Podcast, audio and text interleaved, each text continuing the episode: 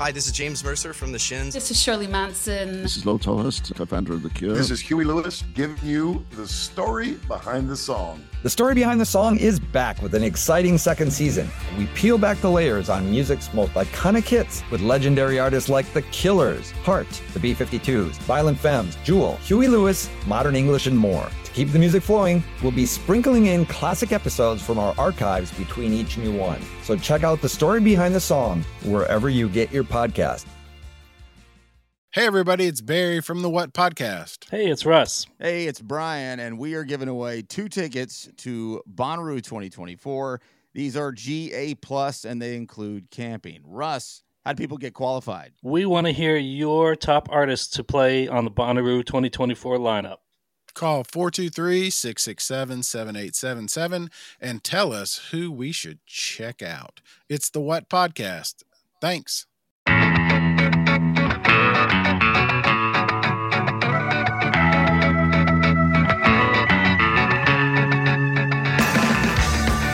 In 2022, Boys Sets Fire vocalist Nathan Gray recorded the album Rebel Songs under the moniker Nathan Gray and the Iron Roses.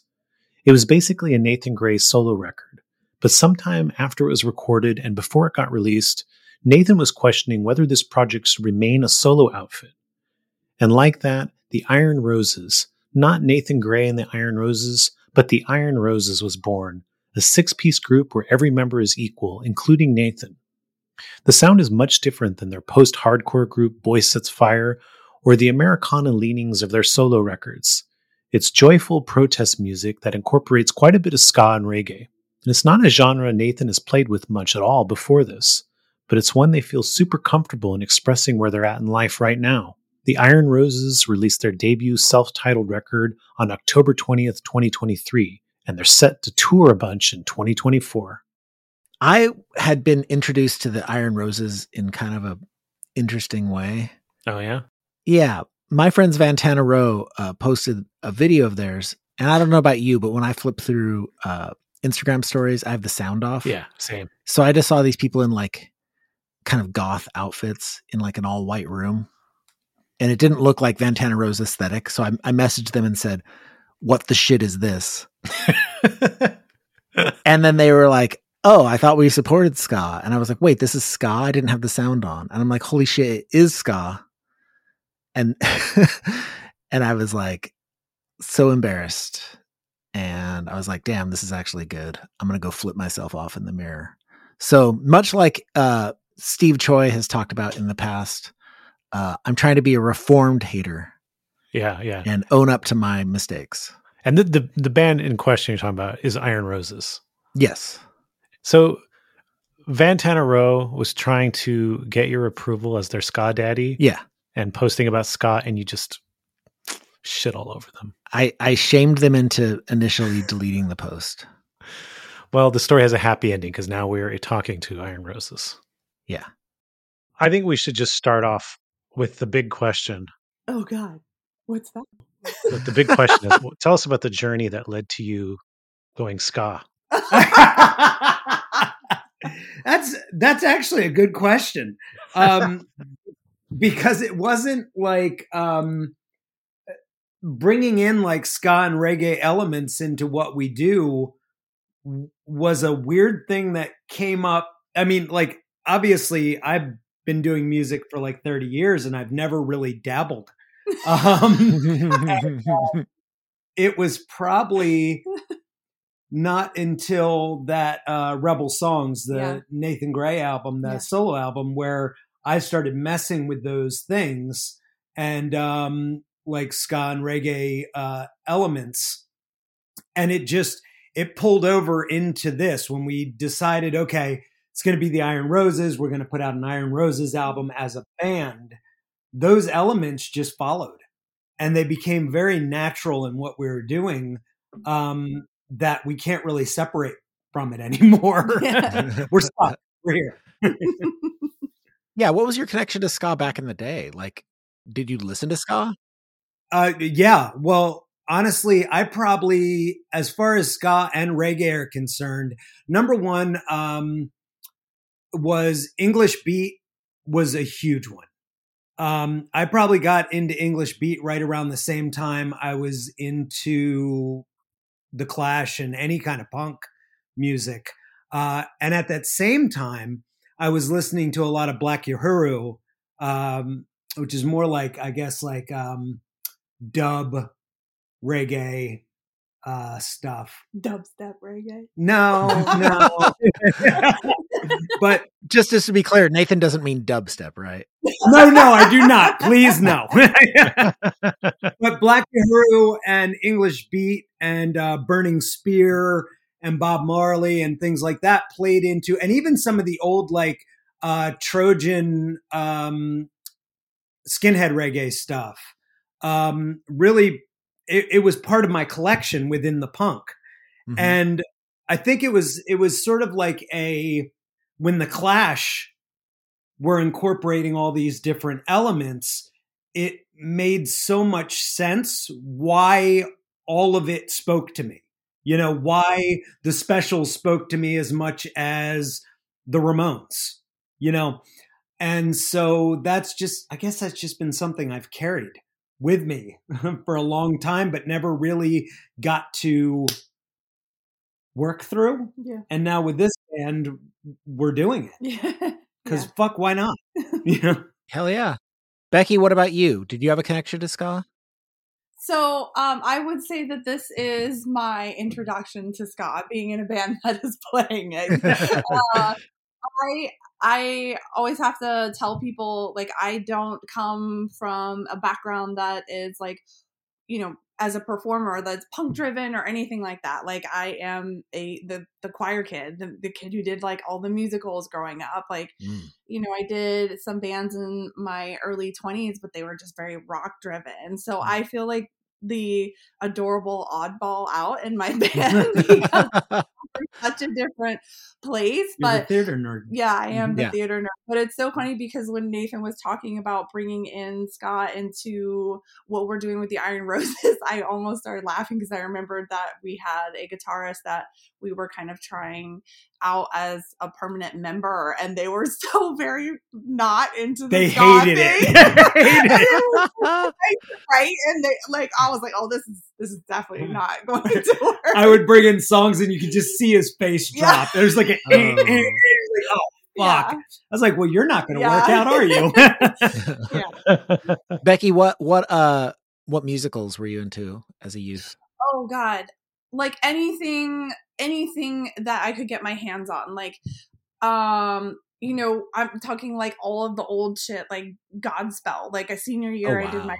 I did Godspell, but also like I was a big Andrew Lloyd Webber nerd, but also like anything that kind of was on and off Broadway in the 90s at all. Like I Mhm. can't tell you how many times I've even se- I've seen okay, I can tell you. I've seen I've seen Rent six times in six different cities. And I'm not ashamed of that. It's fucking cool. Okay. yes, it is. I was an extra in the movie version of Rent. what? Really? I didn't Yeah. even know this. You didn't know that? You can't see me at all, but I was just there for it. What scene were you in?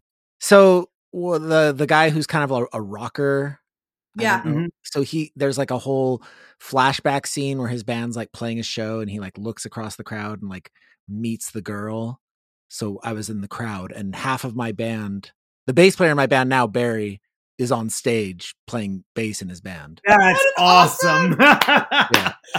Yeah, that's fucking right. Not to side tangent too much, but how how did this happen? I didn't know this story. So, yeah, there was a show at Blake's on Telegraph, and um, uh, this this casting agent was there, and they just told all the bands like, "Hey, come to this audition." And so we went to this audition, and we had to learn how to play "New Sensation" by INXS and "Rebel Yell" by Billy Idol. So, and then we we get to this warehouse, and the same time they're trying all of us out, they're also auditioning all the drag queens, so they're all there too. Like all like and they're all like eight feet tall on the other side of the room and so all these like dirty punk kids like load in and the actor comes over to us and he goes hey so just so you know like the song that you're going to be playing is not going to be the song that like they're going to hear. So like it doesn't really matter how well you play it matters what you look like standing behind me and so i was like oh well well i'm automatically out because i'm like a foot and a half taller than you so they're like, great audition. You can be guy in crowd that no one can. see." Yeah, yeah. So the rest of us, they were like, "Well, you can come, you can come make eighty dollars and stand in the crowd." And so I ate like my weight in craft services and ate myself yeah. Yeah. sick on shrimp. Like, Yeah. you shouldn't eat the shrimp at craft services. I found out. No, I, I can imagine. That's that shit's been sitting there for a hot Oh minute. yeah, it was it was bad. There, the the only other thing I remember about that is there was this like real cool like kind of electro clash band called So So Many White White Tigers from San Francisco, and their singer was there as one of the audience members too, and Yeah. she just she just looked ins deranged. She, Yeah. she was she was wearing this giant one of those giant like white wigs that uh, Uh-huh. Like royalty would wear back in the day. Oh, Yeah, new idea. awesome. Okay, don't don't don't go there. Nathan, what about you? Did you have any connection to to musicals? Yes, and that's what was so awesome. Yeah. That like when Becky and I started working together, like I that was when I was a kid. My parents had folk al- albums like Peter, Paul, and Mary and Bob Dylan, and then they had musicals. And one of the biggest ones for me, besides Les Mis, was Man of La Mancha with Peter O'Toole. Mm. And um, I still rip that shit off. Like I just the like- queen you are. yes, yes. And so um so it was cool like that connected and you can actually funny story, you can hear that thea- theater nerdness in a specific part of this album. And it's in Rebel Soul Sound at the end when we do that sort of round Mhm, chorus mhm. where Mhm. Becky's singing her own part like and that was the theater nerd coming out. It's so good. yeah. I tucked it in there. I Kick got him it. out, keep 'em running. Yeah, yeah. Well, just the way you do vocals too, I think it's reminiscent of theater because yeah, doing these co- co-lead vocals with like interesting harmonies Mhm. at the same time. Yeah, and that definitely played into that. Mhm. Like and still does. Yeah. Yeah. and we'll continue to And we'll continue even more to, yeah. ridiculous with it Yeah. the next album. now that we know people like are into it. Yeah. Yeah. so back uh, back uh, back in the day with Boy Sets Fire, did did you ever play with ska bands? Yes. Um, and here's the funny thing, and it, it, I brought this up to somebody the other day, was I had always so obviously, like I said, like the specials, English beat, like all these old like um Trojan reggae skinhead bands from England, like I was all into that kind of stuff. And then when I around in the 90s started hearing some ska bands that we ended up playing with, I hated it um, mostly because it had such a weird frat boy vibe. Mm. And like some of the bands, you know, I won't name names or anything like that, but there was just like this, like, ugh, I don't, I don't know if I connect with this anymore. And it wasn't until more recently seeing like the new wave of ska Yeah. going on, this very progressive, like culturally diverse, like progressive, like scene now that really lit me back up again for it um because back at that time like it was just like i don't know. It just they all look like frat boys to me. And not only that but i guess also when you're playing festivals and you get woken up at eight in the morning to people testing out their fucking trumpets like, like, okay all right i'm good. Like i don't want any of this you know? It's funny that it was like a culture driven thing for you because I feel like the ska kids are like the ones that have opened their arms to us the most Yeah. right now. yeah. Um, and that's and that's the thing like it at that time there was there were a, a few bands that we'd play with on festivals but it just didn't seem like there was much depth. And i felt like i got into ska and reggae because it like punk had a message and a, something to say. And um and there was a political and social aspect to it. And these bands were just like woo party! And I was like i don't that. I don't about the party. I mean, it's fun, but I want to celebrate about something that means something, not just woo drinking and girls. I don't care. like, Okay, what about the new bands? You said that you've been interested in the new bands. Do you want to name some names in that department? oh yeah, of course. Like we are the Union Mhm. and um and Catbite Yeah. and um Kill Lincoln Mm-hmm. Good is a God. great one. Oh, that band, fucking, hell. Their live show is Yeah. ridiculous.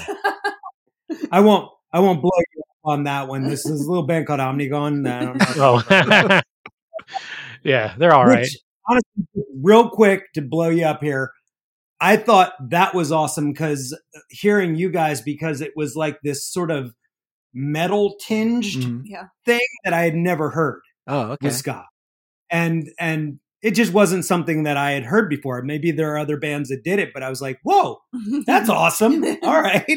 Like, um, but anyway, that whole scene and everything, and these newer bands where I just I see myself more within that community hmm than I did with those bands back in the '90s that just seemed like they wanted to get drunk and party, you know. And maybe these bands want to do that too, but there's more to it than that, you know. Like, it's just how I see it. Yeah.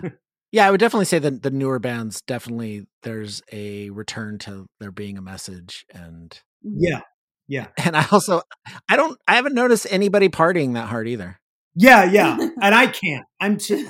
Grandma's not. I just like We've been there, done that. yeah, We're- I'm all through my partying Yeah. stage, and not only that, but I found a a time where if I am out on the road partying, I'm not putting 100 percent into what I'm supposed to be doing, Sure. and that that's ripping people off. Yeah. and it's not it's it's not uh, giving respect to our audience. Uh, so when we're on stage, it's 150 thousand percent. That's Yeah. a percent. It's a lot of percent that is impossible to obtain, but we do it. Somehow we And, uh, do it. Somehow we do it. Uh, which you know we couldn't do if we were out partying every night. Sure. So we we leave the party on the stage and we that's it. Yeah, So so one thing I wanted to cover is the two of you as vocalists not mm-hmm. partying. What are you doing to make sure that your voice is in top shape for these tours? going to bed. Yes. like literally, we love to just. Yeah. Well, I mean, it's energetically, it's you know almost. Mhm. I don't know if it's because we're of a certain age. Yeah. but it's almost impossible. Like when we get off the stage, like you know, Nathan and I both like we have about an hour before we're just crushed. Like Yeah, it's we done. can It's you know, we we spend time with our fans and then it's like food and bedtime. Like Yeah. Mm-hmm. we are very much like and and that's okay. Like Yeah. that allows us to stay mentally well and mentally healthy because it's, you know, a lot of our fans are very um because Nathan and I are very open about our journeys as people, you know, with Mm-hmm. our mental well-being or just you coming out and Mhm. me and the kids like we get a lot of um, energy back from our fans and that is also something that that needs protected so like Yeah. we Yeah. go to bed and Yeah. don't yeah i am not ashamed of that and it's it's the advice that I give people all the time when they're like, "What do you do for your voice?" I shut the fuck up and go to bed. Yeah. I drink a lot of water. I don't go out and party afterwards. Like I, I, I, I don't stay in loud rooms where I have to talk No, over yeah. people. Oh, hate that. Um, and it works. You know what I mean? You just, it, it totally works. You do what you are there to do, Mhm. and then you go the fuck to bed. Mhm. Yeah. Are both of you good sleepers? uh No. i am it's not it's like 15 you'll sleep for like 15 minutes and then you're up for like two hours then you go out and then it's like Ugh. flipping and flopping and yeah yeah. but I take um like a ZzzQuil or melatonin or something Yeah. like that to make sure that I get rest. Mhm. Um, but Nathan is a fucking terrible sleeper. Yeah. But she tried. Well, I, I so I sleep really well if I have a bunk in the bus Yeah, and the bus is moving. Yeah. Yeah. I'm out. Yeah. I'm done. Yeah, that is But in a still quiet room, oh my god, get the fuck out of here! I can't. Oh, you've been you've been conditioned to that from years. Yeah, yeah, yeah, yeah. yeah. now you can't sleep when it's not moving, huh? right, right. Yeah. Oh. I need things moving and a little bit of noise in order to really fall into that Yeah. sleep, that REM sleep. And then for for warming up before the set, what do you both do? We're Absolutely so bad at fucking that. nothing. We're Yeah. so Oh my god, so bad. Oh, no, this is funny because we just got back from a European tour and we um our support band was a band called Shoreline Mhm. um who are just incredible Oh, they're so good. musicians, incredible people. They're young, they've got great energy, and they were warming up before So their hot. set every, every night. And I kept looking at Nathan like, we suck. Why aren't we doing that? They're Why are all, we not doing Mommy that? made me mash my M and Yes, M's. and we're just like Yeah. in here doing our makeup. yeah. I mean, you could be doing it while you're doing your makeup. Come on. Yes. and we should be. And Pedro, our one guitarist, tried to make Yeah. us do it, Uh-huh. and it just didn't work. I I have never done warm ups Uh-huh. in my life, and I have never found. I and I don't want to steer anyone in the wrong direction, Sure. About to, though. but I'm about to. Um, they don't work for me. I don't like them. Okay. it's like singing before singing. Yeah. and um, I it just doesn't work for me. You're Like, if also I- so full of nervous energy. I can't imagine you trying to like sit and focus on something. Yeah, no, no, no, no. I have to pace. Yeah, I have to true. pace and shake and be Yeah. nervous. How am I going to sing? I got to shake and be nervous. I got to pace around and look at people. I don't know All what I'm right, going to do. all right, all right. Help me. It's interesting to hear you you you you named all the new you named a bunch of the new bands, but it kind of seemed like from the outside like you guys are sort of unconnected to the ska scene. Like you you you have a fair amount of ska, but you're Mhm. you're like kind of over here. You're you're playing this music and and like a lot of the ska bands are pretty pretty well connected with each other. Yeah. Yeah. We're new. Yeah. We're also very new. We're new. And also, I think, you know, we, we sort of describe ourselves more as a punk band, mhm. you know, just because of all the influences that we have. It's just that we have a heavy dose of ska and reggae in there. Yeah. you know and so not self-defining as a ska band probably Yeah. uh, does that but um yeah like she said we're we're new so uh and we are connecting with some of these bands um but you know we're just not in rolling in that scene right now Yeah. you know Yeah. And I mean, we just dropped our album yeah in October. So I Mhm. think people We're are starting to now like we're too weird and everywhere i think are. that there's no scene that really has adopted us you know we're just like Hi, we're so guys, all over the fucking everything. place. Like, well, are you this? I guess. I don't know. Mm-hmm. so How many shows are y'all into being like this version of the Iron Roses? I mean, shows are well, I don't know because last year we played like we played like sixty-two shows last year. yeah, but Okay. that was that was playing off that old album. Yeah, since the new album. since the new album, well, we had the Fest tour and our Euro tour because the new it, album yeah. came out the week before Mhm. Fest. yeah.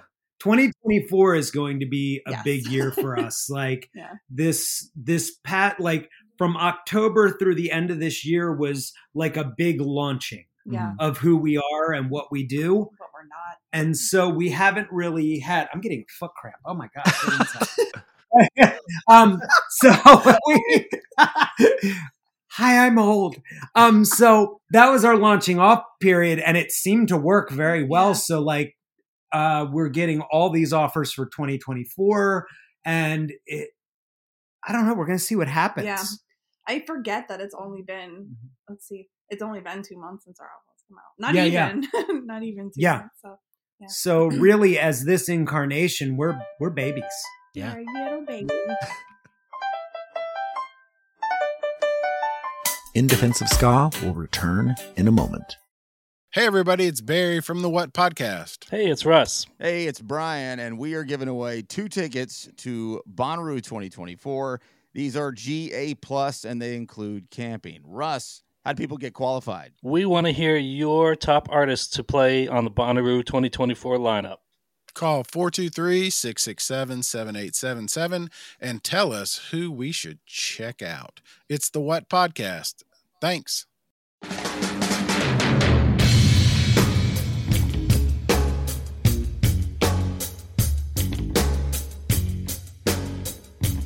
There was a uh, Facebook post you did recently. I, it was while you were on the European tour, and you said that how, how what a great time you were having, kind of letting people know who you were, and more importantly, who you were not. What did you mean by that? we've had to do a lot of work to break people out of the mindset that we are a a boy sets fire junior band which we are definitely not Mhm. or b a band that is fronted by like it's like Nathan the Nathan Gray show and Yeah. it's definitely not that Mhm. either. So being or a side project. yeah, Yeah. that also. So like especially, you know, in that European tour because those are fans that we've worked really hard in building the past couple of years, but a lot of those fans have been with Nathan themselves for a long time. So that tour that we just did in Europe was very much about like this is what the Iron Roses is. This Yeah. is what you can expect. Mhm. And so it was it was fun to see that received so well, but Mhm. for me personally, it was a lot of like, this is what we're not. We're not Yeah. Nathan Gray and the Iron Roses. Mhm. We're not, you know, Nathan fronted band. It's like Mhm. we're this is a, a group of six individuals who are super strong and good at what they do and we co-front that project. So Yeah. that's what And it's it's a it's like a double whammy. double whammy yes um where it's like re like sort of showing who we are Mhm. and at the same time showing who i am without it just being all about me Mm-hmm. you know uh with my coming out and all of that it's it's a sort of a balancing act of making sure that we do everything because um i've had a good amount of really great responses but really weird responses as well Mhm. from old quote unquote fans Mm-hmm. on the direction I'm going and who I really am. So, sort of doing all that, and you know, I'm not this hardcore singer with a beard, and you know, it, that- that really blows people away Yeah. sometimes, and I don't get it. Like, yes, I I shave my beard. Yeah. I don't that. I'm in a meeting. Uh, yeah, What do you want to say about that it? threw you? I don't know. Like, all right, like, Yeah, I I was less less taken by by uh the fact that you you know came out as as uh as non-binary. I was more taken by the fact that you were playing ska. yeah, That's the real I was just like, whoa. This is the important stuff. Because also, I when I first saw the band, I didn't realize you were ex Boy Sets Fire. I just saw this band Yeah. that I didn't know who were people who were around my age playing ska, and I was just like, Yeah. "What the fuck?" Like, and it was good, and that, that Yeah. it was just blowing my mind. I was like, "Who the fuck is this?" right. and that is the true weirdness of this whole thing. Yes. Absolutely. And it- it's funny too because I can even look back on um just to show in my history where it tried to pop through. Uh, if you go to Boy Sets Fire's album um, Notes from the Plague Years, Mhm. there's a song called Deja Coup Mm-hmm. that I wrote and is incredibly ska driven. like it even has horns on it. Damn. Um, and that was my one moment to shine out some of the stuff that I wanted to do because that album in particular was a pretty weird one where we just went fuck it. If it sounds good, we'll do it. And uh, and that was my moment to go. Ooh, this is my chance. how how did the rest of the band feel about you trying to sneak in some ska? they love that. So we, I mean, we played that song all the way up to the end. Nice. you know um so that one that one worked now if i would have added any more to it it would have been a get one. You get one. it was a real good one too. We're gonna keep playing it but that's it. And it's funny because it is really like a fan favorite over in europe. Like when we play it it gets everybody bouncing and you know so it's uh it's funny that i can look back to was 2006 Yeah. that album came out to born, yeah, um to where I I I tried to sneak it in and I won for one minute. I You got I got oh ska, and now I get to do it all the fucking time. Yeah. I also like the approach of, of ska without horns. Yeah, Yeah. Yeah. So we had some in the studio, but like we knew full well, like we there's zero chance that we're gonna be able to because we knew we were gonna just like hit the ground running because Yeah. we recorded the album. Jesus Christ! In February of this year. good lord. Wow. and we at that Mm-hmm. point knew like once once it came out like we were running and we we didn't know people who you know played horns like Mhm. that could tour and stuff Yeah. and so it was like i always say that we're like we're sort of ska scented Yeah, the way we're reggae scented Yeah, yeah. um and so yeah, there's some on the um there's some on the album, but Yeah. not in the live show. Yeah, the only place you'll really hear them stick out, uh, raising hell, raising hope. Mhm. There's definitely a little um, horn line in there that's Mhm. actually very reminiscent of English beat. I love it. Um, but in most of the places where you would hear horns on that album, we turned them down a bit just so they're more atmospheric than Yeah. anything Mhm. else. Uh, because we knew we couldn't do it live. There's keys too. Oh Yeah, yeah, same- yeah, same thing definitely, same thing. Yeah. And we do we do use some tracks here and there Mhm. live to have that sound in there, but nothing out front. You know, Gotcha. Can you imagine the whole horn section and Oh, keys fuck, and no, two no, front front no, people? yeah. There's vocalists? already six of us and two front people. We can't. That would be add the most horns. expensive band ever. Yeah, yeah. yeah. I like you. you- You post these videos um, Mhm. on face on Facebook and social media, the two of you, and you, you're both so very excited about this record, about this band, about touring. It seems like such a genuine thing, like not not from musicians that have been doing this for a long time, but almost like people brand new to music. Yeah. Mm-hmm. Well, it's funny when you like find what you've been wanting to do for so long. Um, when you finally get to do it, when you finally get to be yourself and just do exactly a hundred percent what you want to do. Mhm. Because, uh, you know, I've obviously been in bands before and there's that diplomatic, everybody sort of loses a little type of situation, you know, where you don't get to fully do what you want. And with this band, I finally found people who want to do exactly what I want to do, you know? And it's the same for everybody else in this band where they're just like, it's just a very joyful situation Yeah. where we get to go, wait, you want to do that too? Fuck yeah, let's do that. Like, you know? It is so fun. Yeah. It's been so fun. Yeah. Yeah. Can you speak on that the the joy of the music and the purpose of the joy because you are a band that still has a, mu- a message and still is saying something but you're doing it through this you're doing it through joy or or joy is just the, the sort of the feeling of it. Yeah, we've been talking about it on stage a couple times, and we get to uh, one song towards the end, and Becky takes the mic, and I think she puts yeah. it best. I always um so we are speaking to very heavy themes, right? And and that's something that is important to all six of us. Um and doing it in a way that maintains that joyful feel even you know in the bounce of the song or even in the live show where we're just having the time of our lives that is such a middle finger to all of the people and ideals and systems that we're speaking out against because it's telling you like we see the things that you're doing. We see how hard you're working to make us miserable but we're not going to let you take that joy away from Mhm. us.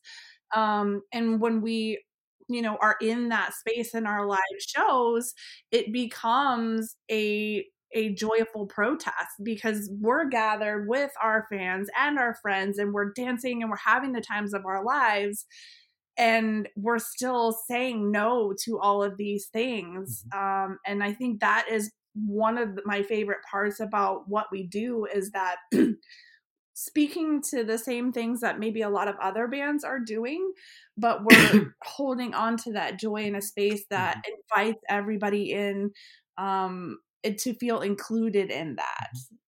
It almost has a Swing Kids feel. Oh my god i fucking love that movie sorry Yeah, finding the joy and the passion and the happiness inside the filth. yeah yeah You know? yeah yeah I watched that movie a lot because me Religiously. too me religiously. too it was one of the only movies that like where my mom and my interest overlap because she's very into history Yeah. and usually watches like incredibly boring stuff but Yeah. Right? we both like that movie so it's so wonderful. good. Yeah.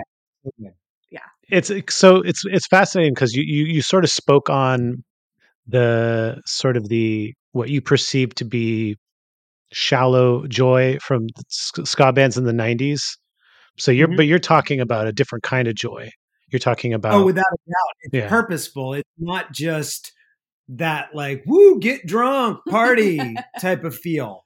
You know, it's more we are we are celebrating despite the world. Mhm. you know, Sure.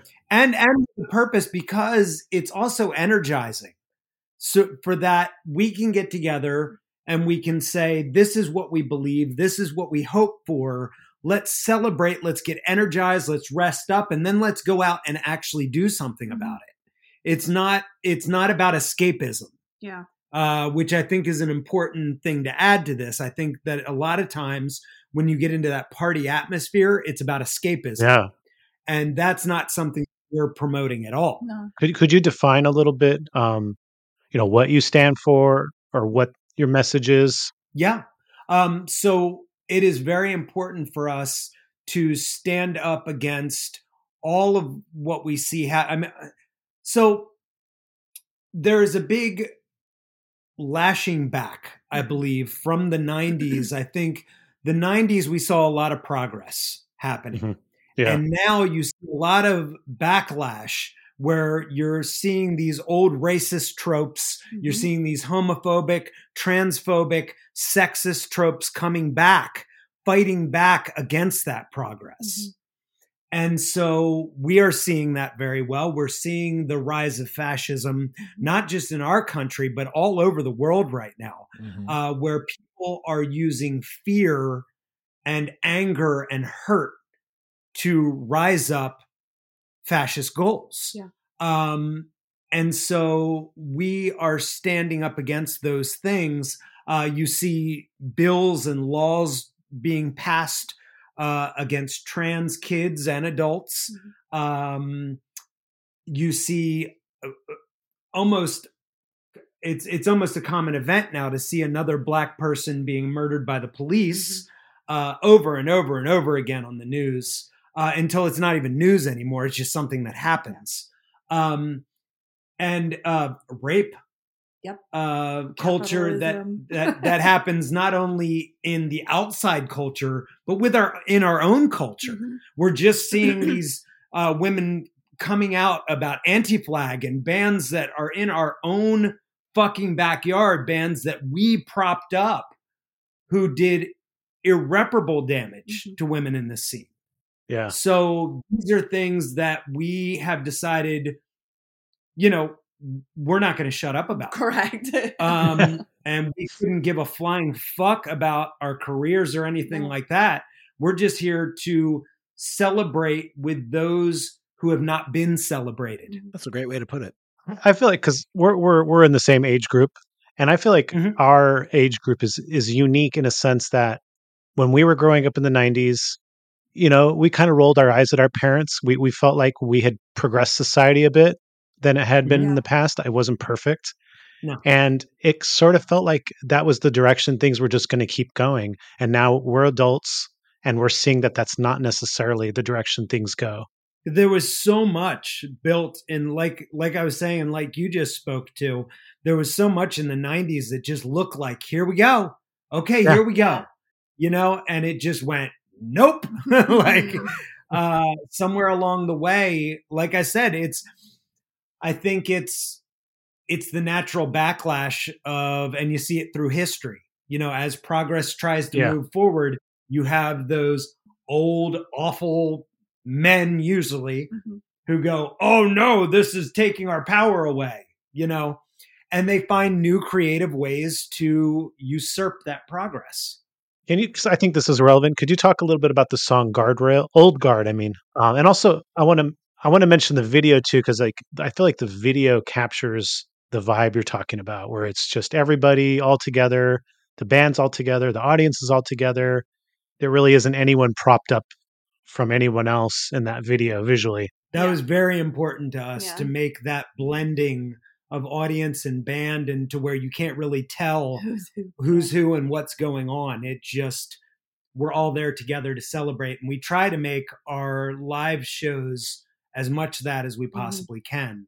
Um, but Old Guard was basically it's it can be encapsulated by the youth are going to change the world if we allow them to live long enough. You know, Huh. um, and that's sort of our job right now as older folks is to fight for those who are going to change the world tomorrow. Um, and especially, as I said before and we'll say over and over again.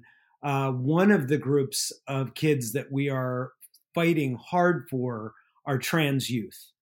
Um, The situation looks fairly hopeless right now, you know, in a lot of ways. Um, with bills being passed and laws being passed and and trans kids being put in the center and scapegoated for all kinds of awful shit. Um, so the best we can do at this moment is to fight for them and to try to keep them alive long enough to where they can take charge and do something. we um playing that song on this last tour was pretty incredible because there were i think three or four nights where people had brought their young ones to our shows and like i went to pieces every time we sang that song. Like i would get down like because they're usually in the front row like get down to their level and like i'm singing that song to you. This song is for you. And you know Mhm. they're singing it right back and it's like this is ex- this is like just the perfect uh culmination of everything that we worked for with this song. Like this song is literally for you I'm, Yeah. i've got you i'm going to protect you like you have all of the power to change the world like let's just let's just do this together and giving people like that a safe place to be. We had people come out. Uh, there was a trans boy that came out, Mhm. uh, and um, eh, giving people a place where they can go, especially younger people, where they can go and be celebrated, is so important for them to feel safe and to feel protected, so that they can then go, "Hey, I I can do this. I don't have Mhm. to hide. I don't have to." Uh, feel scared, I can get out there and, and join this fight. I read one interview that you did where you talked about the value of you being an older non-binary person for the sake Yeah. of the younger people because then they have a chance to see themselves as they get age and not just like that they won't age. Yeah, and I think it's important, especially I think now, oh God, we've been through so many generations now in my lifetime that now you have um like the younger generations are now able to look at millennials who are now Mhm. into their 30s and that's sort of cool for them to be able to see like queer millennials and stuff like that. Um, but I feel like millennials actually sort of missed out in a lot of ways because Gen Z or Gen Gen X, which I'm part of, a lot of us were killed off. You know, and that's not an exaggeration.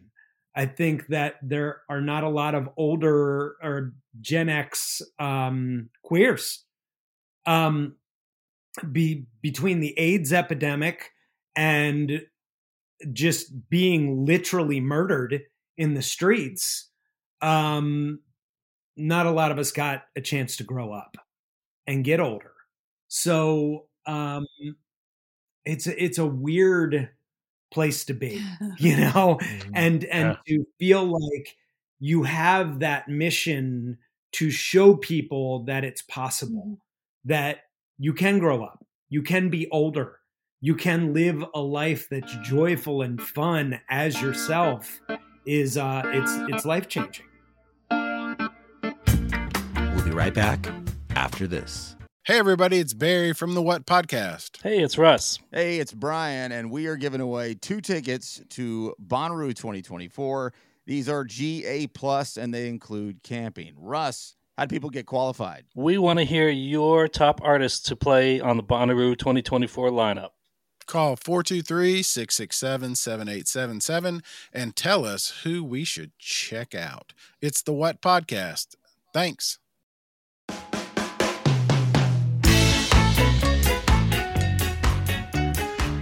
So I want to go back to uh, Rebel Songs, the record you did in uh, 2022, and when it was Nathan Gray and the Iron Roses. Can you kind of walk us through how we got from Nathan Gray and the Iron Roses playing Rebel Songs to not even a full year, or no, a little a little more than a year later, getting to the Iron Roses, and with a band that has a different sound altogether? Yeah, we Different always yeah, we always sort of joke about it being that uh uh Charlie from Always Sunny that like picture of him like with all the pictures strung together, Trying to the meme. a Yeah, trying to solve a murder scene. That's The sort of conspiracy theory thing. Yeah. yeah, Yes, yeah, yeah, yeah, what it is. exactly, yeah. And um, so I did a few albums solo before Mm-hmm. Rebel Song, but through those, Becky did backups on all those albums. So it was coming up through that when we finally got to Rebel Songs, and it was me, my friend Gene, and Jed who wrote that album. Uh, Becky came in and was singing a few more vocals in there, and I had um, met Phil, our one guitarist, because I wanted I had some hip hop influences on that album that I wanted to explore, and he was a real life hip hop artist. so I was like, well, I need somebody that knows what they're doing, Yeah. you know, um, because I didn't want to sound like an asshole, you know. So I was like, please come in and help me here, you Drum know. Yes. Um, so it was at that moment, honestly, me, Becky, and Phil sitting at a table at Brian's house where Mm-hmm. it went, oh, here we go. Here we go. You know, it's like we need to we need to make this something bigger Yeah. than this. Uh, because what I was doing, I was incorporating these sounds and stuff, but the way I write songs sometimes and the way it came out and the strumming patterns and stuff, it came out a little Americana. Like it was like sort of Bruce Springsteen-ish with some weird reggae and hip hop shit thrown in, you know? And so it was like, how do I make this bigger? How do I make this different? Well, I bring in different perspectives and I make it less about me and more about about us. And so Becky and Phil and I began that mission right there before Rebel Songs was even released that we were going to find the other pieces to this puzzle and we were going to see what needed to happen. So hmm. we started to do that and we ran into all kinds of weirdness. Like Yeah, where, you know, painful people that just didn't fit whether it was musically or it was ideologically um or it was like weird out of nowhere ideology ideologically like really oh fuck get out of here but uh Not liking ska. Get out of yeah here. yeah Right? exactly exactly How dare yeah, you? yeah same, same person had a problem with drag shows so they were obviously out Yeah. God, they don't like fun at all. I know, right? That's a you don't like font or drag. You're you are What dead inside. do? Right, right. do you just eat cement for breakfast? Go to What is- Wait, uh, so he, they, they obviously have a live, laugh, love sign at home. You know. Anyway, anyway, um, so the color beige comes to All mind. right, sorry. get on with the Okay. but so as we move forward, we just started collecting people. You know, it was like it was uh, funny enough. Michael, who plays bass for us, had played bass as my touring musician bass player all through my solo stuff, but he was never really part of the band. He just like would go out on the road. But as we started working through the music, it was like, oh shit. No, he fits really Mhm. weirdly. Let's keep him. Oh, yeah. Like, you know, like that like his bass lines are just So they don't sound like they should fit at all, but for some reason they do. Mhm. And it just it's perfect. Um and then the last piece pieces of the puzzle were a strong rhythm guitarist because we struggled with that Mhm. until we finally put Phil on lead because that's his jam. That's where he shines, those weird, like leady parts. Um, but we then found um, Pedro, who is probably one of the most steady and amazing rhythm guitarists I've ever heard. Um, and he was playing for Ann Beretta, and we opened for Ann Beretta as a acoustic act. Um, and in that, we met Pedro, and Becky and I started a long term uh, How did we get him? plotting for our own, and it worked. Yeah. um, and then, as most bands do, it's the drummer that comes last. They're always in 27 bands. Yeah, because there's not a lot of them, and they're always in 27 different bands, and you have to really work to find the right one. Uh, and we had our friend David that played drums on the album, but he couldn't tour. So uh, finally, we uh, through a weird connection. Mm-hmm. So this guy Jake Oh my used to play. We, listen, we tried to tell you that this was like Yeah, it's so convoluted. So I Yeah. apologize Yeah. for all. No, I've been I've been wondering about this. So I'm I'm all in. Let's go. our friend Jake, who played in Nathan Gray Collective, played in like my solo Mm-hmm. stuff. Um, he so what was it Rick from Yes, good fight. Good Fight Records hooked us up with Jake, who then hooked us up with Steve, who is a long-haired version of Jake. Yeah. in, my mind, He's just a, a Yeah. Jersey hardcore drummer Yeah, kid. dude, but he's he gr- fits fucking Oh, perfectly. so fun. None of us Yeah. make sense together, but we eh, do. yeah if you if you put us all together and found the weird like inspirations we each have none of them like the should have fit Club if it Yeah. was a band. yes yes that's what we are and so and i'll be honest with you so we were writing through all these member change ups Yeah. it was not until we were in that studio Mhm. that we started clicking Yeah. like with these songs like that was a miracle that album because we were sitting there like that could have flopped terribly like we got in the room not really we had the songs sort of but we didn't know really what each of us what place each of us had in the song Yeah, it took it definitely took Nathan taking um a step back mm-hmm. um to get to a place where they could let go of the control a little bit Yeah. you know in that shift from solo artist to band Mhm. and that allowed everybody else to like recognize their own place and power and that is when everybody's six very different like backgrounds and styles kind of came together and created what you hear on that album Mm-hmm. Exactly. so Yeah. it was fucking magic Mhm. um and it was it, it was just it was very organic in that sense where i was like okay if you if you, just took a step back and everybody else took a step forward so everybody's in the same playing field Mhm. and that is what happened Yeah, that's literally what happened. And we wrote that album for real Mhm. in that studio in that like what two three weeks. yeah solid we were Yeah. every day for Yep. two two and weeks. basically took each song and just revamped them Yeah. Right there in Yep. the studio. So who who of the six is the biggest ska fan? Mm, that's me. Yeah, easily. it's See, that's what I wanted to hear. Yeah, yeah, yeah, yeah. Yep. That's me. I think second up would be Pedro. yeah and I think that's where it ends as far as like you could everybody's it's it's so funny because I feel like with within the well it's funny because Michael is an excellent ska and reggae bass player it's not his style. Like he's he's like a nu metal kid. Yeah. Like it's and like tech metal Yeah. like stuff. But when you hear him play to ska and reggae stuff it's like that's his 1st Mhm. love you know? And it's perfect. Like he knows exactly how he is to play on those songs. He's such Um, a good like yeah he's got like, such I- a good I groove just to it. about yeah. how dancey it oh is. it's so good. How do you two feel about nu metal? i i'm not a fan i uh, i like my metal old. Oh i don't i don't like it. I don't like it new Yeah.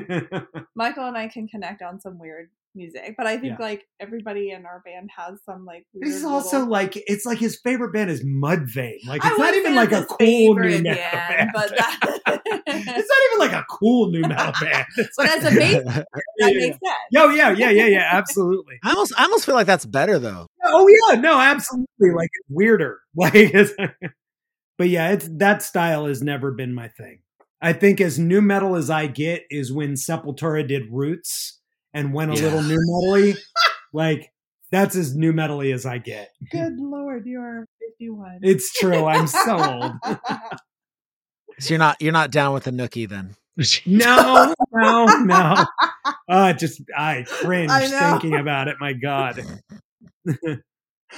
it's just not my thing. Like it's cool if other people love it, and I've Sure. I've seen a resurgence of it with like people loving that stuff and like Limp Bizkit and stuff. But I, I can't do it. It's too corny to me. I can't. Yeah. I feel like it's concurrent with with people like realizing like, oh, I actually like ska, Yeah, and and I feel like people saw that and then they were like, well, well then then I I still like nu metal. right, right. oh yeah, well I like this. yeah, yes. Hmm. That's that's a good point because I mean ska can be sort of corny and silly too, you know. Sure. And it's Yeah. got that sort of feel to it, um, which is it's both a positive and a negative depending on how you play it, you know. Cause, Yeah. 'cause as I'm thinking about it, those old like if you go back to like the beginning Korn albums, those were some intense fucking albums.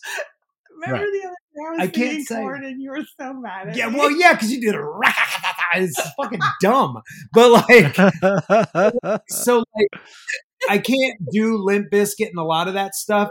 But that first Korn album, I mean, that was talking about some really deep and dark shit. And and with Ross Robinson like making him cry in a corner while he's Mhm. playing the song. Like so that's I mean, I can get down with that. you Like can get down with very dark shit. I can get down with some dark shit, but.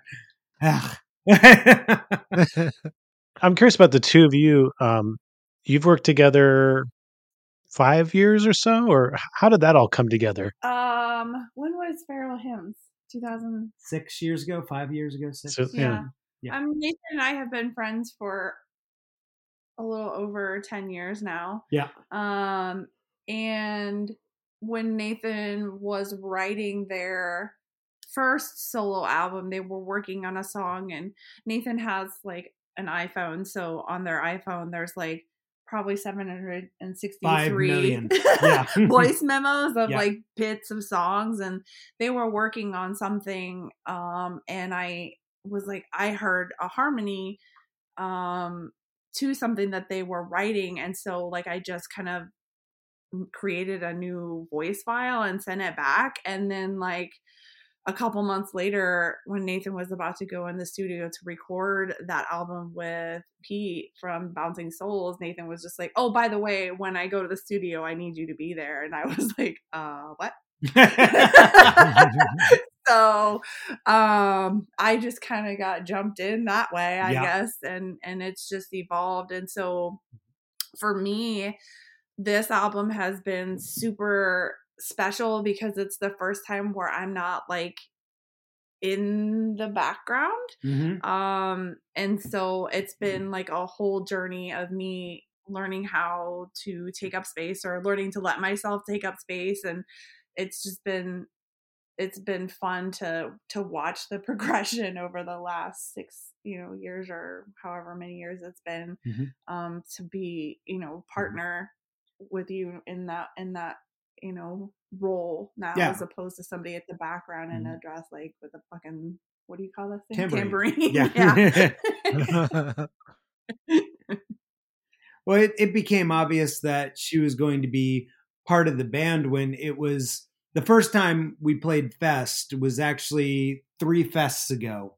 Um, and it was just an acoustic act of like me, Phil, and um, Michael Michael And- and and you, Yeah. but you came in to it a few shows in. yeah because that was that Yeah. Turner tour And that was when it really locked in because we hadn't played all together yeah live. yeah And then when we did, there was no turning back yeah because it was like, well, you know that because then we played some tours. And then remember that time you got sick and couldn't play in Richmond. Yeah. And we were all like, well, that was fucking stupid show. that didn't work at all. Like we didn't have all our members. Like it was like, it was so weird. Like it was Mhm. just like, well, I guess that's how you know who's going to stay yeah if you can't play a show and it ruins the fucking show. Like, yeah In Defense of Ska will return in a moment. Hey, everybody, it's Barry from the What Podcast. Hey, it's Russ. Hey, it's Brian, and we are giving away two tickets to Bonnaroo 2024. These are GA plus, and they include camping. Russ, how do people get qualified? We want to hear your top artists to play on the Bonnaroo 2024 lineup. Call 423 667 7877 and tell us who we should check out. It's the What Podcast. Thanks.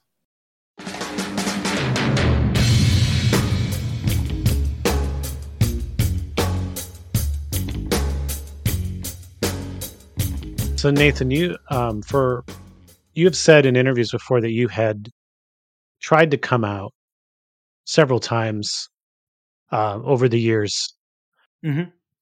Can you speak a little bit to wh- how why you were able to come out now, and if there was anything unique about this particular moment for you?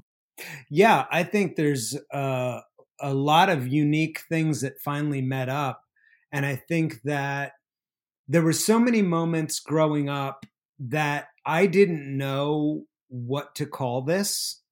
You know, um, like non-binary and pansexual and things of that nature in this like crazy in-between world um didn't I, am not saying it didn't exist i know it existed but not to me you know mm-hmm. uh not to my weird little christian culty upbringing yeah. You know i'd never heard of that you were either gay or straight you know?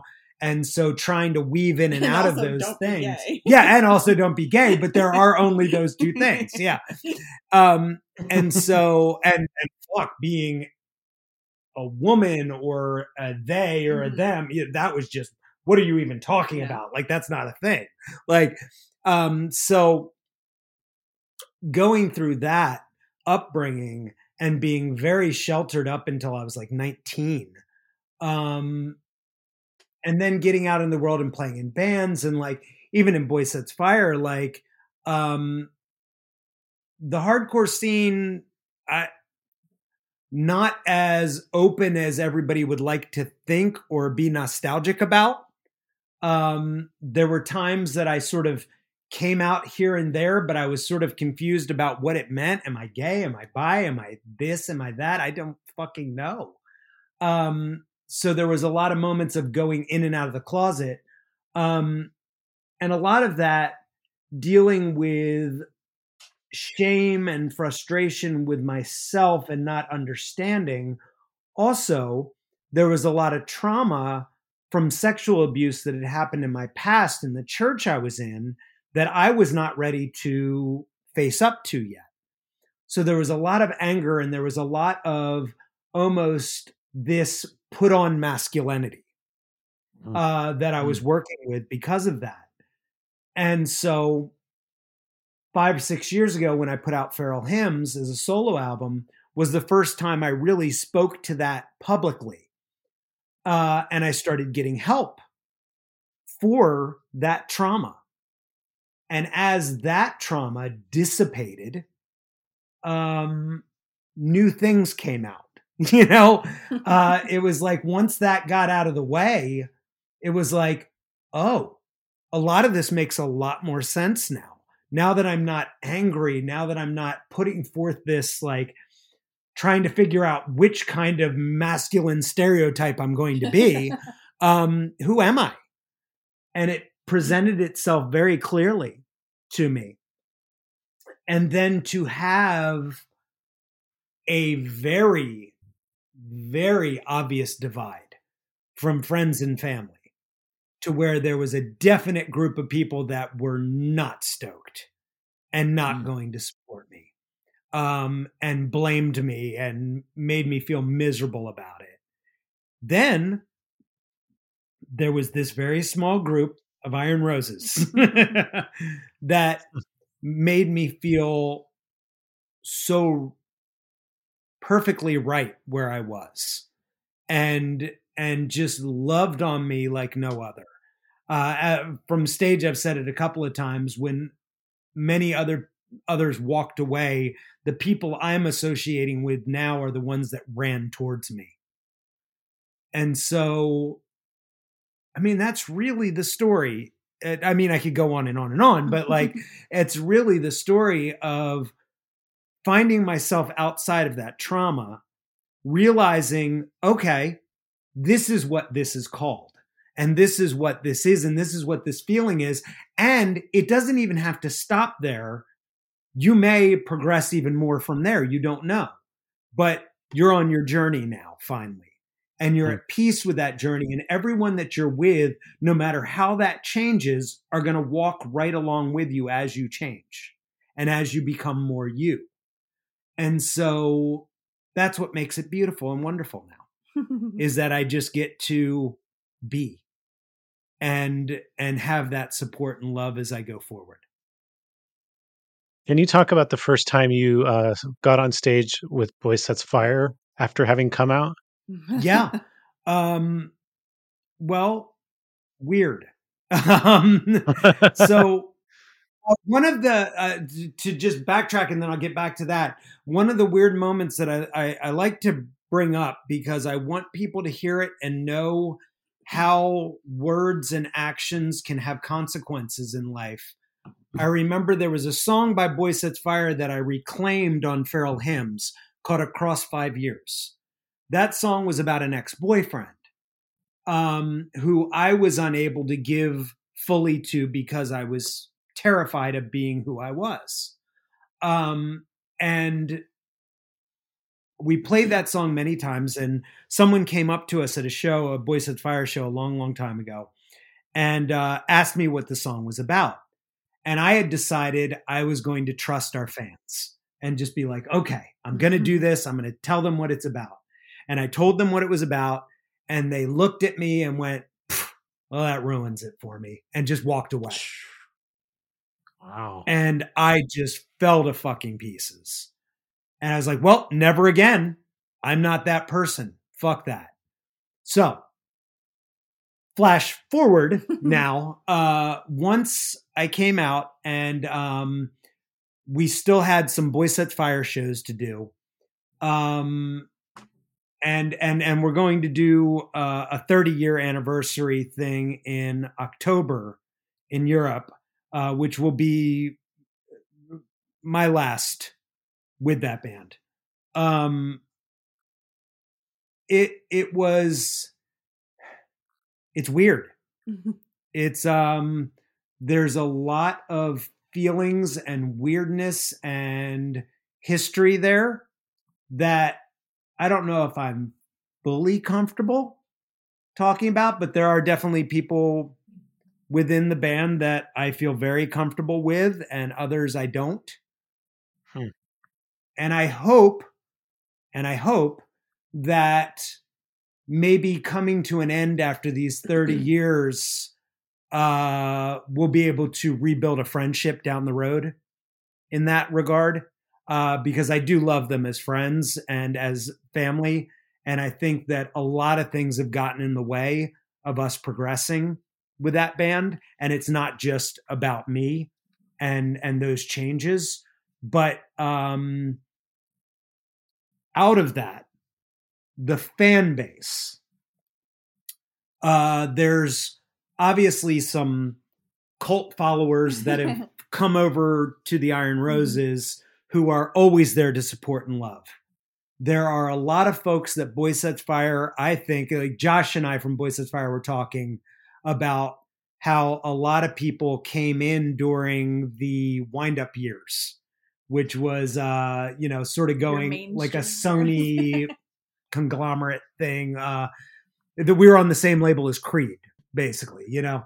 Um, and so a lot of people came in that are the same people that are like, when did Rage Against the Machine get so political? You know what I mean? Those type of So um I have gotten a lot of shit from those kind of people. Like when they find out that I'm doing this and I'm who I am, they come over and I get trolled and Shitty fucked with and shitty fucking messages that are just ugly and gross. Um from people who have obviously never listened to our lyrics, but um but it's not just them. It's also uh fans that like just little things that they don't understand like oh i loved your beard. Why don't you have your beard? You see the full face fucking makeup and you see my i've seen you on my It instagram. match my You eyeliner. fucking know. Yeah yeah. You fucking know the journey i've been going through and how weird that is to fucking come up and say i like the old you better than who you are you know? That says a lot. And um so i've struggled a lot with that more so with the fan base than anything else within. I think that anything within the band is are things that just you're in a band for 30 fucking years you need to take a goddamn break you know like and just move on. And and just be friends you know but um but it's that that fan base that there's definitely has been a struggle uh not feeling like i can go onto those stages and not and and feel comfortable being who i am I see. I mean, it's interesting. You would think that being in a, a political punk band wouldn't have those issues, but you know, the reality is, think. yeah, you- you they do. think and this is what this is what women and queer people and people of color have been telling the hardcore scene and the punk scene for fucking decades Yeah. it's not what you think it is you know Mm-hmm. um it is a subculture and it's at its best mildly better than the prevailing culture out there at its worst it's just as bad you know? Um just in a different way you know? Uh so it's it's difficult you know? And uh i i both look forward to and i worry about october and when we do those things like how that plays out. Um but you know like with anything else you get out there and you do it and you are who you are and you don't let anybody stop you All right. So I want to talk about, um, I want to talk about Pan- Pantera. I almost said Panera, but Pantera. Hey, we can talk about Panera too. I want to try that lemonade with all the caffeine in it. Kara. It just, it just tastes like, it just tastes like lemonade. yeah, yeah. hey people have died from that lemonade okay okay good Pantera, let's go. pantera lemonade let's do it So, okay. Can you, can you, can you go back the story? Um, there was one or a couple festivals maybe that you were on the same bill as Pantera and, uh, you started to, Yeah. you started to complain about that and it kind of set some things in motion. Yeah, so it's it's funny because the um so Boy Sets Fire was going to play some festivals that Pantera was also involved in.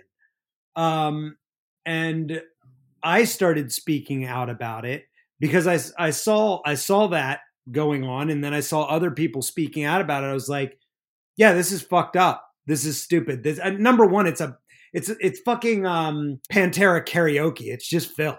Like and Yeah. and he sucks. So what the fuck are they even doing this for?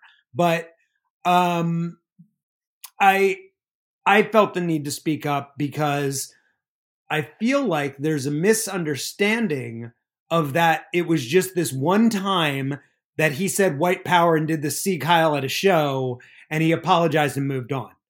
There are literally albums where he says the N word in them. Like, Mhm. I'm not fucking kidding. Like, you can hear it. It's recorded.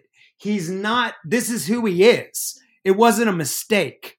Like, and so, you know, I, a Superjoint Ritual. It was, um, uh, I'm not gonna fucking, you could fucking find it if people want to find it.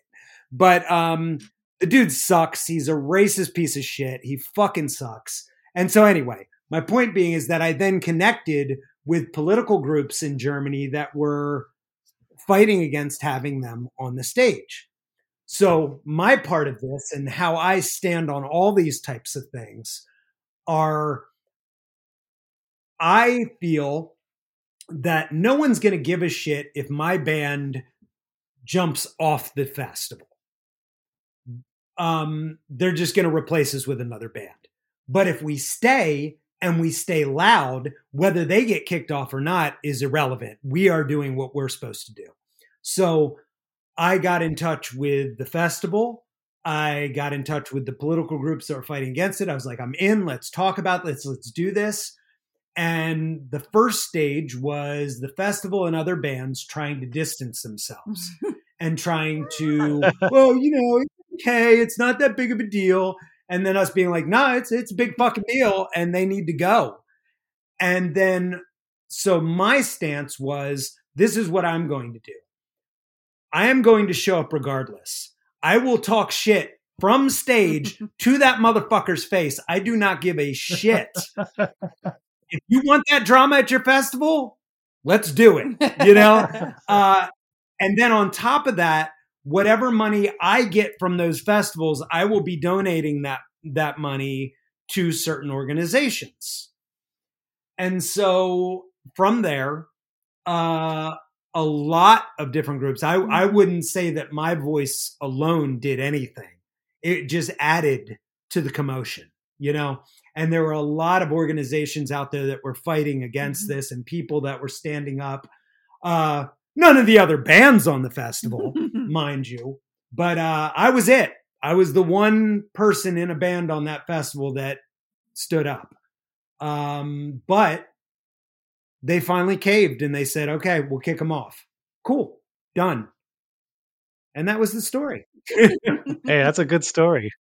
Has anything else ever come of that from from their camp? No. What are they No, gonna I'm fucking sure do? they're Fuck 'em. on other. yeah. They're, Yeah. they're on other festivals Yeah. somewhere. I'm sure they're doing fine. He's gonna tour around, make his fucking money and whatever, you know. I will say, like, the amount of disgusting comments Mm. and DMs and shit like that that we got on our band page and Yeah. like our personal pages just Mhm. because like we were standing up against that was vile. Like Yeah. some of the things that these like Pantera fans were saying to Yeah. us was just like like I remember My there were favorite was I was like, you know you're not helping their cause right now, right? right? With the shit you're yeah, saying. Like there were a couple of days where I'm like, I have to just delete and not look because like the stuff that they were saying Yeah. was so vile. I'm Yeah. like, Holy, do you have moms? Yeah. What Yeah. in the yeah. How dare you call me racist? Says racist. Yeah, yeah, and Yeah. then go on and prove the yeah, point. and like, say just yeah, yeah. like calling for you to like your your dad, like literally, yeah, yeah, it was yeah. it was Yeah. It was a it was a thing, and then it wasn't. Vi- yeah, and then all of a sudden they moved on to the next Yeah, thing. It was just, and that's how it works with these fucking people. Like they find the thing to be outraged about, and they come and tell you they're going to kill you. Yeah. And They all comment on all your YouTube videos, Yeah, yeah, like yeah, yeah. this is not as good as Pantera. yeah, yeah, okay, yeah. buddy. All right, and, and then they fucking move on to Go the next fucking fuck off. thing that Fox News tells them to be fucking angry about. Fuck them all. Like it's just like. Whatever. All right. See you at the next show. You're not going to come to. All right. Here you go. Oh no. I think one of the things I don't know that we, if this was quite stated, is that you're talking about this online. This is a Boy Sets Fire show, but you're talking about it on the Iron Roses social media, right? Everywhere. Correct. We like my band, like all of our bandmates Mhm. are like we said, we all have similar Mhm. values, so we're not gonna let like Yeah. it- we're when not one gonna of not us- say something. yeah, when one of us speaks up, everybody jumps in. yeah. Yeah. Especially when it gets to a point where people are like attacking one of ours. Yeah. You're gonna be out of your fucking mind if you think that I'm gonna just Yeah. not say something. Yeah. yeah. And that was a wonderful thing and a uh, eye-opening thing to say something. I'm going to say this carefully. to All right. speak up and have this band defend me. And that has been a common thread of me saying who I am and what I believe and what I stand for, and this band jumping to have my back publicly. Mhm. And that's where I'm going to stop what I'm saying. Thank you. Mhm. I also I want to talk about Frank Turner also because uh, you, you mentioned it earlier, uh, sort of in the in the in the run up to this band or sort of the evolution of this band. That was sort of a pinnacle moment, wasn't it? When you opened for Frank Turner. Yeah, I mean that was uh, crazy. it was it like was insane. Yeah. they we the person who was supposed to open on that tour it was right as covid was kind of starting to die down and people were starting to tour again the person that was supposed to be on that tour got pulled off of it and Because he refused to get vaccinated. i wasn't going to say it but yes, Yes. that's why no, say it. yeah, yeah, yeah. and um so uh frank reached out or frank's team reached out to us and it was like hey can you do like a three and a half week tour in Last two minute. weeks Yeah. and we're like yeah, we'll figure that out.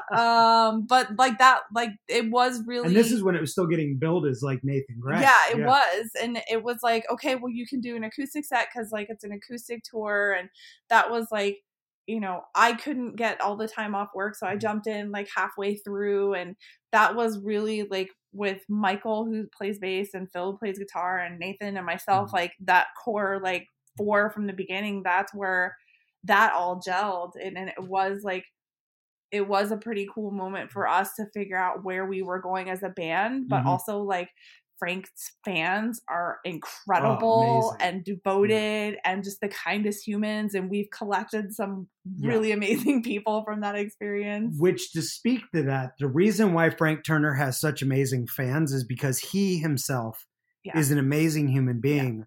And I want to speak to that a little bit because I, I always try to. um, like, his team did not want four people on stage. Um, it was supposed to just be me and one other person. And Frank was like, no, they're going to do whatever they want to. uh, they also, he's one of the only bands as a headliner that doesn't make you price match them Yeah. in merch. Yeah. He's very ethical. He's just, I, I love that He's guy. a fucking professional. He is a sweetheart. wonderful, wonderful sweetheart of a human being. And I think that I, I always make it like a point to say that because I think when you have such devoted fans that sometimes like fans that are so devoted, they get disappointed a lot because the people that you're dedicating so much time to end up being scumbags. And I think it's sort of nice when you're that dedicated of a fan to sometimes hear that you were right. Yeah, he's, You know he is that actually yeah. a Oh, he's actually person. exactly what you think he is. He's absolute, just beautiful human being. Like perfect. Now he he was on a track that you did in uh, Yeah. a Mm-hmm. few years before that, right? Uh, 2020, I believe. The song "Say Anything." Yep. We've been friends for a very long time. Uh, and it's funny because he was telling the story from stage how he bugged a promoter, his old band bugged a promoter day in and day out to get onto a Boy Sets Fire show in, in uh, the UK. It must have been in two, 2000. No, I'm sorry. Whoa, 1997, not 2000. 1996, 1997, but like he was in this little unknown band that uh just just browbeat this fucking poor promoter, promoter till he was like, fine, you can open. and then he uh, interviewed me for his zine at the time. And um, it, it was funny him recounting that on stage and everything. But like, we've, yeah, I mean, we've known each other since then and we've been friends since then. Mm-hmm. And every once in a while our paths cross and it's, it's always an interesting time. Well, very cool. So I think that we are going to be airing this episode the beginning of January. So 2024. Any any anything you want to say about what you have planned for 2024? Or Buckle up.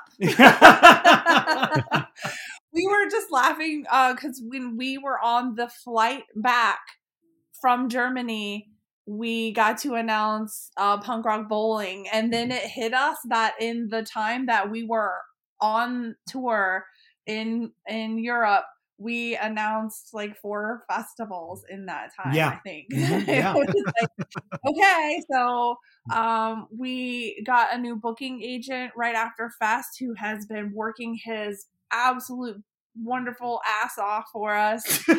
and I mean that in a way that sounds way better or worse than Less predatory and weird. yeah, right.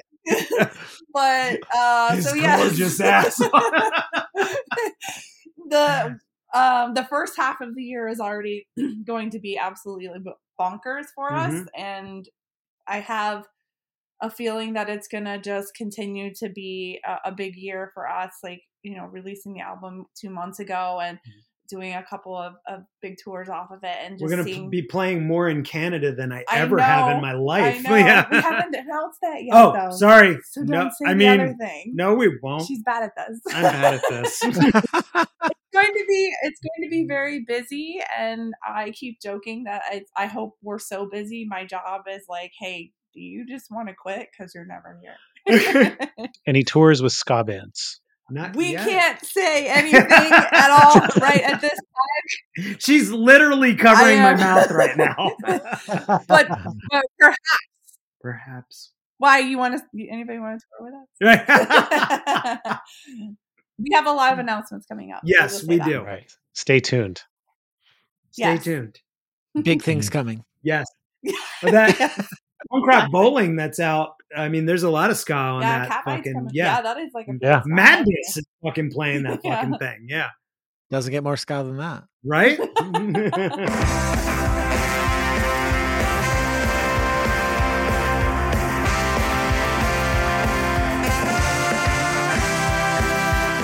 Thank you for listening to In Defense of Ska. To support the show, sign up for our Patreon. Intro and outro music by Slow Gherkin from the EP Lives.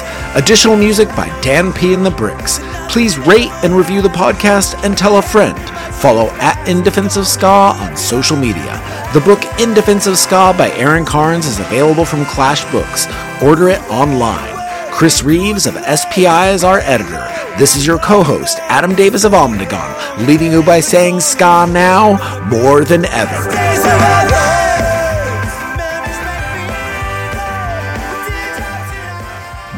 Folks, and that's it for season three of In Defense of Ska.